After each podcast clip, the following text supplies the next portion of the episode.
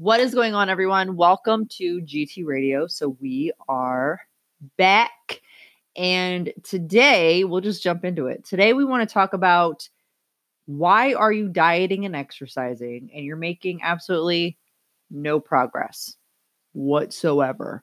So, we'll let you'll kick it off right. because I will ramble. All right. I will ramble on about this. So, okay, what is the first thing that we want to address when it comes to why are you not making progress with diet and exercise? Oh well, I mean, aside of all the multiple variables that you said that you would ramble on, um, the biggest thing is calories. Um, where are your macronutrients for those that may not be tracking macros or know what macros are? Protein, carbs, fats. All right. So not knowing where those, if they're in the proper ratios, those types of things.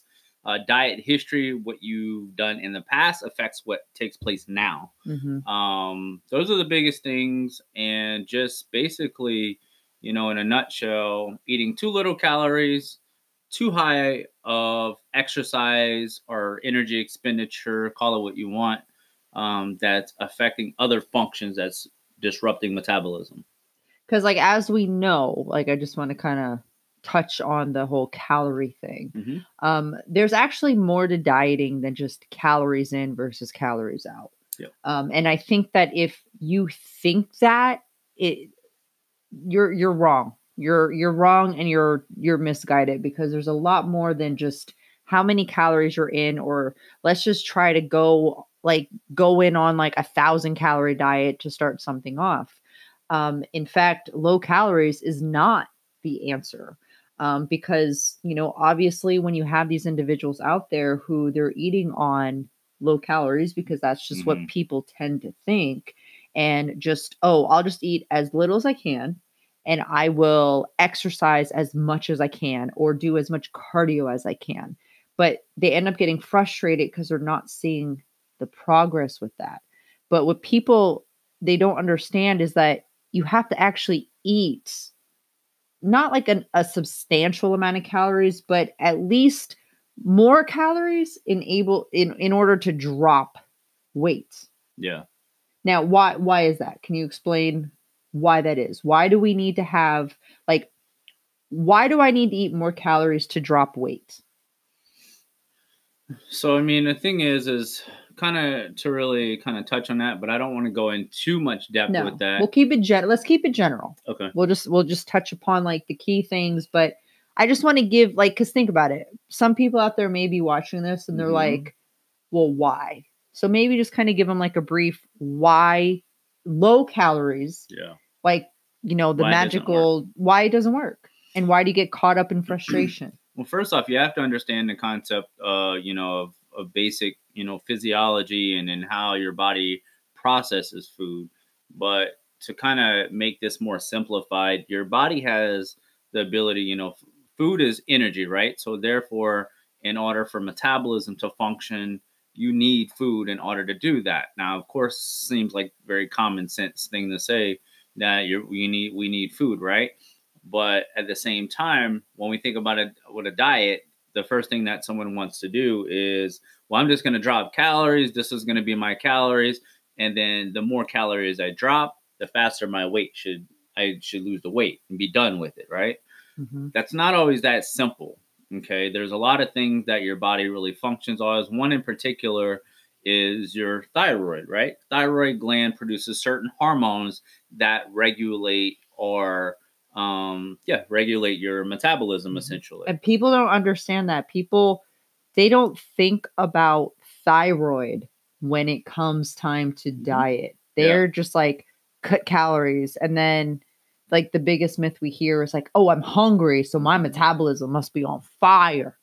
Your metabolism's not on fire when you're dieting, folks.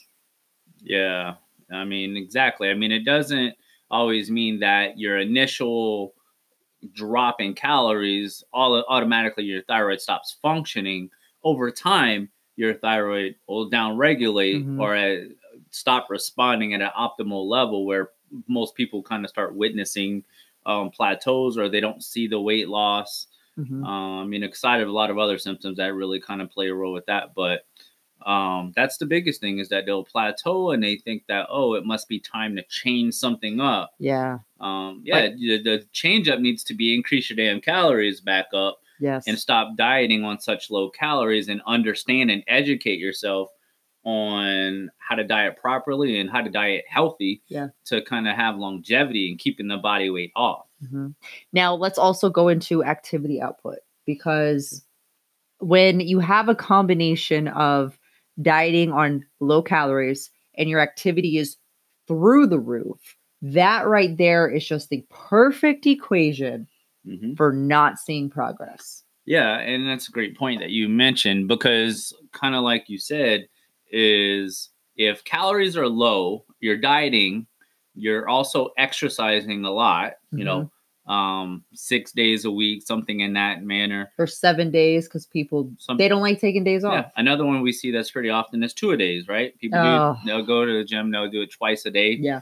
Um, so things like that is all a stressor, right? It's Mhm. actually a stressor on the body, which the stress hormone cortisol tends to completely start um, staying elevated. Now, when you exercise, you're going to have an acute response or a short response of cortisol being elevated, but then it usually drops back down normal to baseline Mhm. over time with a constant deficit in calories and a constant high volume or exercise regimen the the longer and longer you're having that um that stressor Mhm. cortisol is going to affect how the thyroid functions too Absolutely. And then, I mean, not to mention, like, we don't have this in our notes, but just kind of like a little added factor here.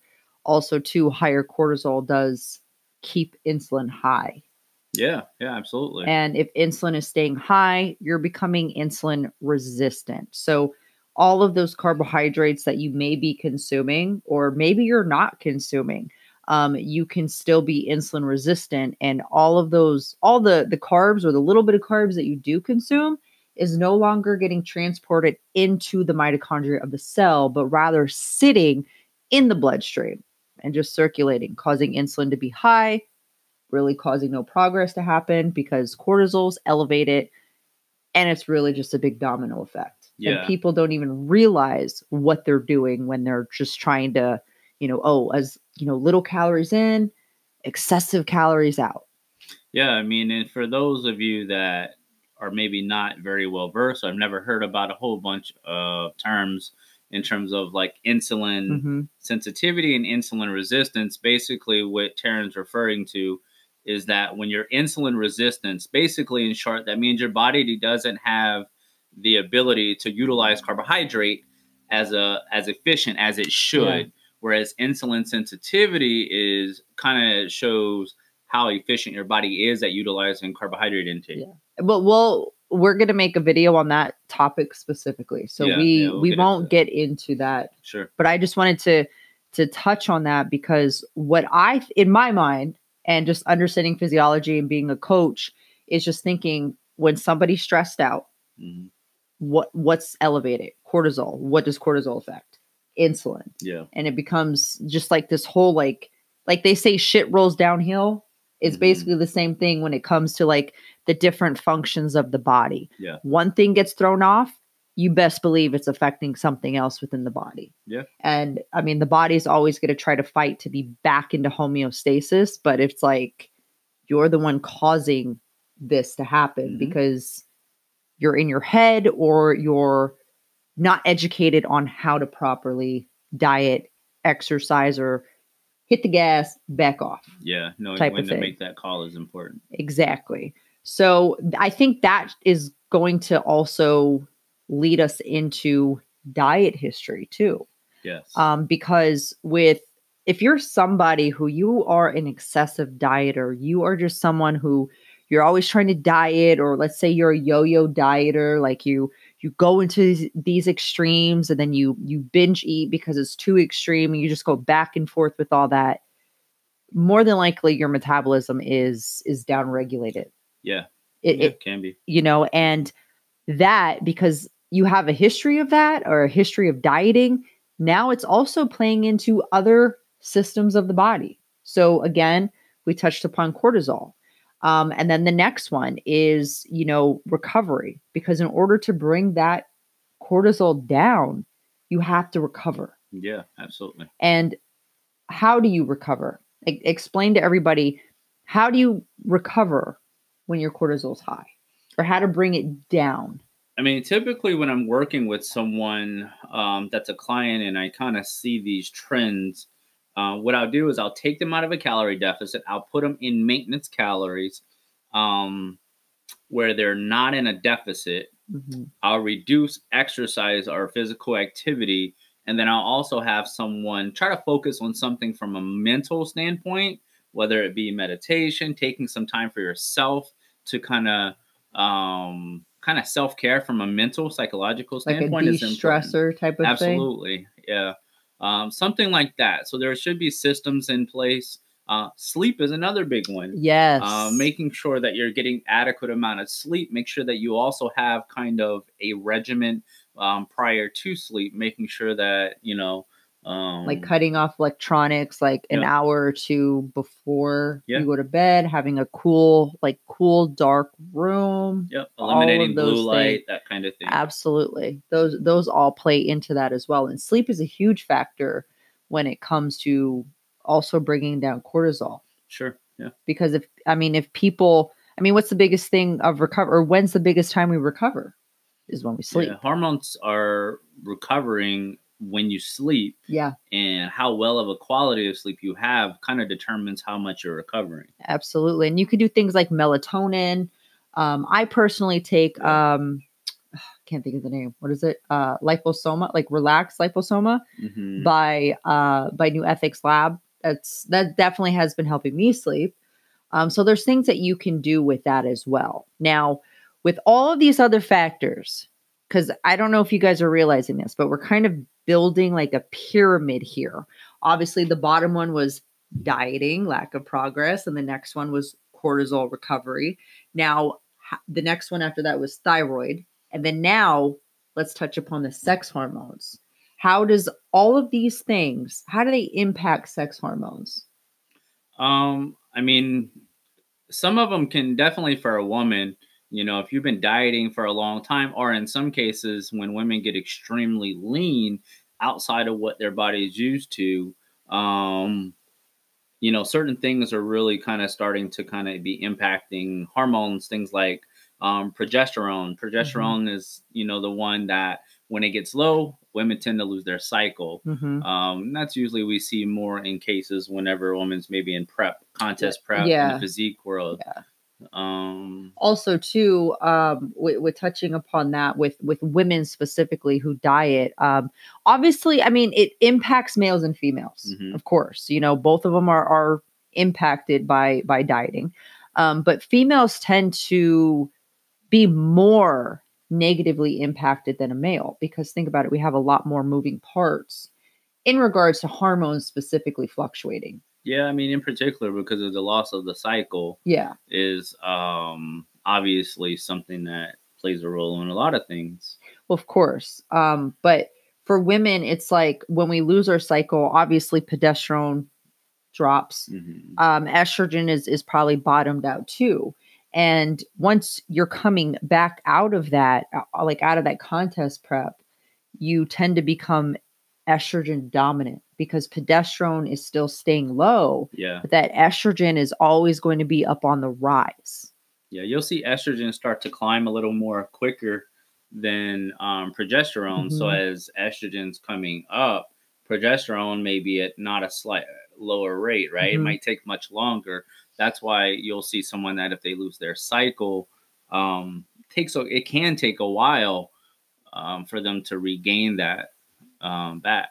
Absolutely, yeah. And then, I mean, not to mention too, for women specifically, yes, we do have testosterone, Mhm. but it's not as much as males. Yeah. Um, but for a woman, di- a woman dieter specifically, especially if she's always dieting, like every year, or just that chronic dieter, you're never giving your body a chance to allow your testosterone to naturally come up. Because for women, it takes a while for our natural test to come up. Um, now, do you want to touch upon maybe um, like some signs and symptoms of if your hormones are off? Um, do you, do you want to go into that or what do you want to do? I mean, we can. Um, I mean, we don't have to go ex- like more in referring depth. to uh, signs and symptoms of a, uh, thyroid hormones, or so, or more so in regards to you referring to for the sex hormones. I think we should touch upon maybe a little bit of both. I mean, I know they can, they're both very complex topics, but maybe let's just touch upon the general. hmm And then from there, we can carry over to, well, how do you know if this is actually the case? Sure. Getting blood work done. I mean, I guess the problem is is that there are so many different factors that it can affect signs and symptoms of these things being off. So, for example, fatigue, tired, um, can be both uh, hormone in regards to thyroid function, but it can also be in regards for testosterone being low, Mhm. whether it's uh, male or female in this case. So it's not really so much gender specific in terms of the symptom. Yeah. Now, with thyroid, cold body temperature, brittle hair or hair loss, Nails, brittle nails too. being brittle, uh, skin, um, which can be an overlapping because low testosterone in a woman also is problematic for skin health too. Yeah, absolutely. Um, and of course, with estrogen as well. But so there's some overlap there. As far as being tired and fatigue, if you're in prep, it kind of comes with the territory of, Right. of being tired and fatigued too. So that's why most most of the time when someone's been dieting for a long time, it's never really thought out, oh, it might be my thyroid. And it shouldn't be something that what we're putting out as an additional stressor Mhm. for you to wonder, oh, my thyroid might be messed up. But um, so that's one of the things is tired, fatigue. There's some overlap with both sex hormones and thyroid. also too if you become estrogen dominant because let's say you've been dieting for a while uh females you lost your cycle uh progesterone is obviously bottomed out estrogen is on the rise your estrogen can 100% negatively impact your thyroid and, and cause more Yeah, symptoms of you know Yeah. Like it becomes more simple symptomatic for thyroid issues can be. Yeah, absolutely. so it, it's again, it's one of these things where it's a domino effect. If one thing's off, it's going to affect every other system in your body. And if you are estrogen dominant or you have thyroid issues, obviously those things do tie into one another. It also causes GI issues. Great point. I Tons mean, a of lot GI of times you issues. see for a woman is um, chronic constipation. That's Yes. probably the biggest. Bloat. Uh, yeah, and bloat yeah, is another big one. Bloating um, and, con- and chronic constipation is probably the two biggest things that you see Absolutely, with those things being a problem.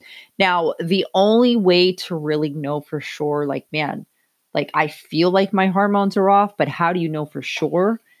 Is go and get blood panels done. Yep. Now, the blood panels that we tell our clients to get, it's not your basic blood panel that if you go to a doctor, women specifically, they'll go to like their uh, their OBGYN Yeah. and they'll just run a very, very basic panel.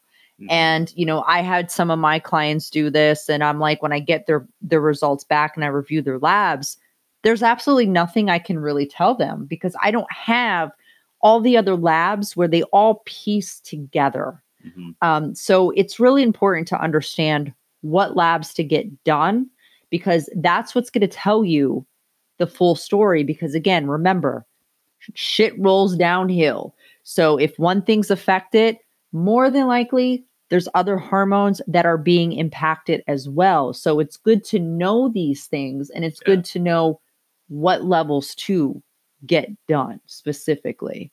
Yeah, I mean, I would recommend like for anybody that's going to be listening in or uh, watching, um, if that's something that you're looking to pursue as far as going and get blood work, and you're Mhm. and you need information in regards to what labs, you can always reach out to myself or Taryn, and we can always kind of at least give you the guidance The of knowing what you should be looking for. Absolutely. Uh, and I, I agree with you. That's always an uphill battle because with most um, most primary care doctors or OBs, they don't see the point. they have a very standardized lab panel that's ran, and most of these different panels that really tell the bigger picture often aren't covered under insurance Yeah. or things like that. So again, they don't even want to run these Mhm. panels because it's kind of a headache for for your uh, for your care. Yeah. And it does, I mean, it does depend on the doctor because I've had some female Yeah. clients where they're be, they've been going to their primary forever for like basically their whole entire life hmm and the primary doctor really has no problem running these these tests. Yeah. um, but that's the the fortunate ones.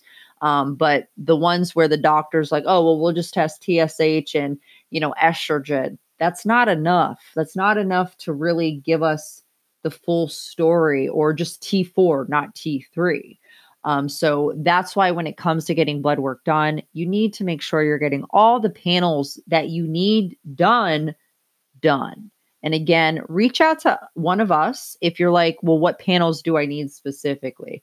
We'll be more than happy to share that information. And I did make a post about this um, on my Instagram page Okay. on what levels to get done. So if you need references to that, Hmm, reach out to me specifically, and I'll be more than happy to share that information. Um, now, once someone gets their hormones done, hmm right us as coaches like we're seeing what's going on you know for for like our ladies out there our lady clients um if they are estrogen dominant you know there are supp- there are supplementation protocols that we provide our female clients with to help the imbalances more specifically between estrogen and progesterone because those are the two main common ones that Mhm. that we tend to Yeah, see there's some supplements that can definitely uh, help. yeah Now, is it going to be something that'll in a month after you start these supplements, absolutely it's going to fix things? Absolutely not. yeah You know, these things take time. You know, regardless Mm-hmm. if you're just letting things naturally, hoping that these things kind of fix themselves, or if you're sub doing, you know, a good sound nutrition program that kind of complements what you're what you're trying to um, recover yeah. as well as supplementation. Again, it takes time. And the only way to truly see these things, to see if these things are go back, get more blood work, Mhm. and do a compare and contrast see to see if they're things improving. have actually improved. Mhm. Absolutely. And I mean, and then also too, I mean, there are some things that you can do in regards to diet specifically. Now, if you're trying to get your hormones back, you don't want to be in a calorie deficit. Like you don't. And Yeah. you don't want to have um, a very, very high, like high training causing more stress on the body, causing cortisol to rise. Because Yeah. remember, all of this stuff is a domino effect. They all play into one another. Um, so, you know, some things that you can throw in there nutritionally, and I'll just kind of drop a little bit of info on this is um, broccoli, um, also Brussels sprouts. The reason why I say those 2 Mhm. things specifically is because they have DIM in them. Yeah. DIM helps metabolize estrogen, um, especially estrone, the the bad estrogen. It helps Mhm. bring those levels down.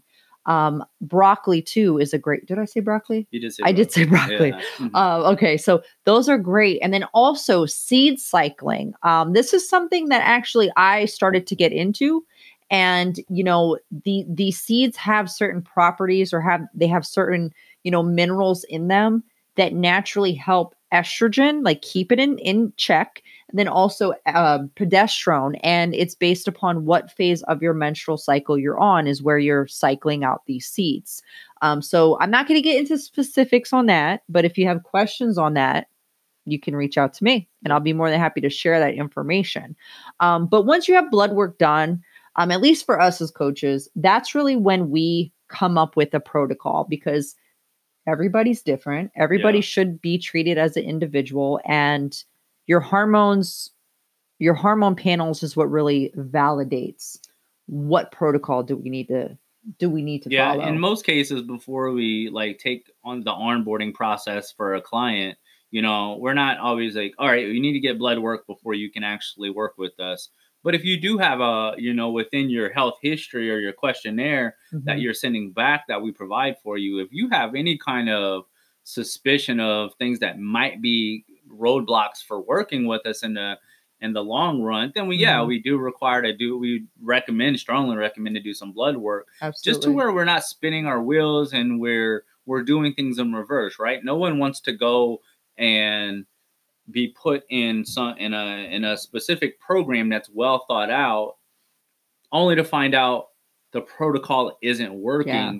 regardless of what we do and then we have to go we have to back up Yeah. and do blood work to find that out in the first place Absolutely. Well, also too, something that I have that I got um, is a it's like a survey on on females specifically on like hey do you feel like like category a do you feel this symptom this symptom this symptom and then you check off what symptoms you feel and then tally it up and then like i have different categories like that and Mhm. as the female checks these symptoms off yeah, once her once she sends it back to me i tally it up and that really kind of helps me also determine what is going on with them yeah. so even prior to um, you know starting that process and just Mhm. spinning our wheels because obviously i can't see your hormones inside your body i'm only going off of feedback. Yeah, but sometimes women they don't really you know if they're tired all the time they may think well that's just how it is. I'm just tired or Yeah. you know what i mean? And you also brought up a good thought that I, I wanted you to kind of tell to especially your uh, female audience is that if they are looking to go get blood work, hmm